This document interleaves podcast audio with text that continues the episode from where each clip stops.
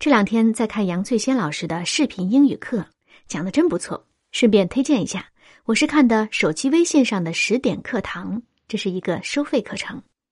看着看着，我忽然想插播一期节目，简单的聊一聊英语和汉语语法中所透露出来的格局的差异。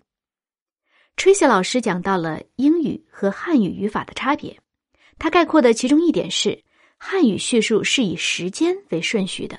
讲究先来后到的顺序，而英语则是先说重点，重点在前。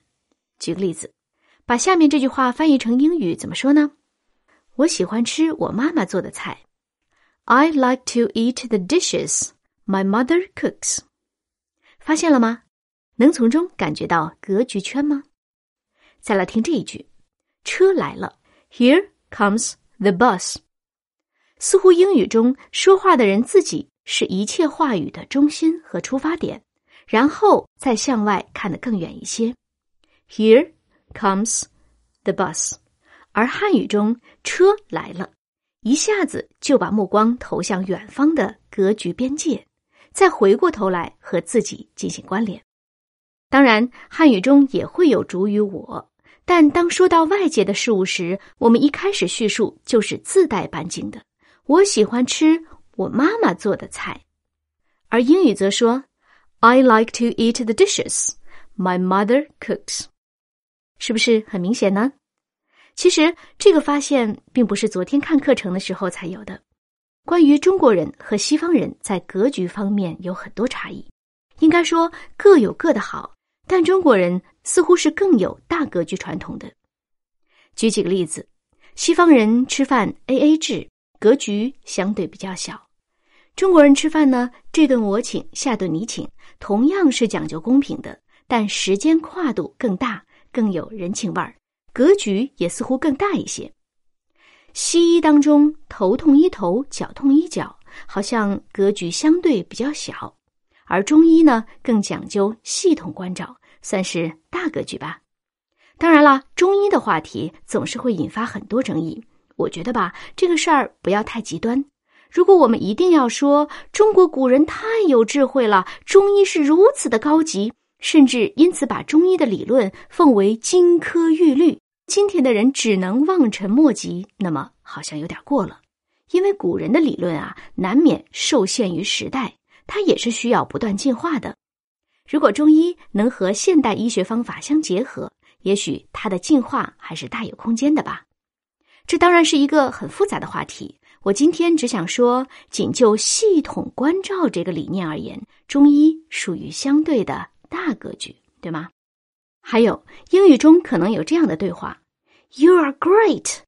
Oh, thank you。”而中国人的对话呢，则是这样的：“哇，你好棒啊！”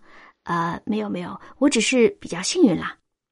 这是文化的差异，也是格局的差异。所以，关于中西方文化的差异，我们还可以多一个这样的视角——格局视角。没错，格局是利益圈这个观点是我提出来的，但它的应用场景非常广阔，绝不是一个人能够完成所有发现的。如果大家愿意参与到这个发现的游戏中，我会很开心的。对于研究者来说，有很多文章可以做；而对于不搞研究的人呢，也可能借此打通生活的任督二脉。让世界在眼前变得通透澄明。正好这一两个星期呢，我的视频版《高维看世界》陆续上线啦。这次上线的第一集就是关于格局的定义。大概是在三四年之前，我和白岩松老师一起录《论道》的时候，我提到过，他也说这个观点很有意思。节目上线之后呢，我发了朋友圈，有朋友看完这一集，似乎很激动，评价说。你做这个真是太对了，知道为什么吗？那书真的是很难吃透，但是变成视频后，马上豁然开朗，拯救了很多人啊！在高兴之余呢，我其实也觉得是有点可惜的，就好像什么呢？我走在旷野当中，一不小心就捡到了一块非常漂亮、精致的金子，我把它拿给大家看，大家会说：“哇，这块金子太好了，很赞，很赞。”大家欣赏和把玩之后呢，心满意足的走开了。但其实这块金子它有一种特别的形状和尺寸，就是一把金钥匙。能用来打开某座尘封千年的宝藏，用金钥匙打开一扇又一扇的门，钻进去都会发现别有洞天，令人惊叹。里面的宝贝可是随处可见的。只可惜那些曾经欣赏过金钥匙又走开的人，似乎是大多数。我在想，这会不会是因为格局这个理念啊非常好懂，它的价值就像金子一样是显性的。但也正是在金子的光芒遮蔽之下，大家不易察觉到那些粗粝岩石的底下还藏着更有价值的宝石，而这些宝石中的大多数尚有待发掘。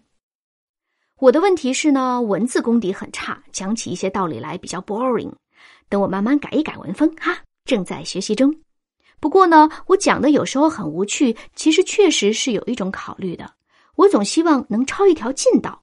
把我已经想到的那些框架和核心理念，用最简单的方式讲给大家听，这样呢，更多的朋友就能更快的掌握用金钥匙打开自己宝藏的方法了。高维看世界的视频版是从去年六月份开始做的，做起来太慢，各种剪不出来，缺素材，还得等剪辑师的档期，所以呢，我今年就又做了音频版。这两个版本啊，基本体系是一样的。但具体的内容前后的顺序都不一样。视频版的麻烦是制作周期长又烧钱，但好处就是直观生动。除了用了很多电影素材之外，还专门做了不少动画。如果您感兴趣，可以去网上搜一下“高维看世界”。目前呢，我已经做完了二十一期视频，每期十五分钟左右。很抱歉哈，不能一下子都上线，否则很快就沉底了。这是一位有经验的朋友提醒的。最后再感慨一下，这个话题前后思考了十年，从自费做电影素材库开始，到深入研究，再到这一年多的策划、撰稿、配音，还有出镜，是一个人分饰三角，再加一部分的剪辑工作，而且所有的制作经费也都得自掏腰包，当然更没有什么劳务啦。很多人劝我，你这么用心做的东西，收费也不过分呀。我说别了，我更希望它被传播，还是免费吧。好，今天的废话就说这么多。视频链接在这期节目的下方，希望您看到节目之后帮忙转发和推荐一下。您说我这十年都在做这一件事，要么就是脑子坏掉了，要么就是这件事儿真的很重要。拜托各位。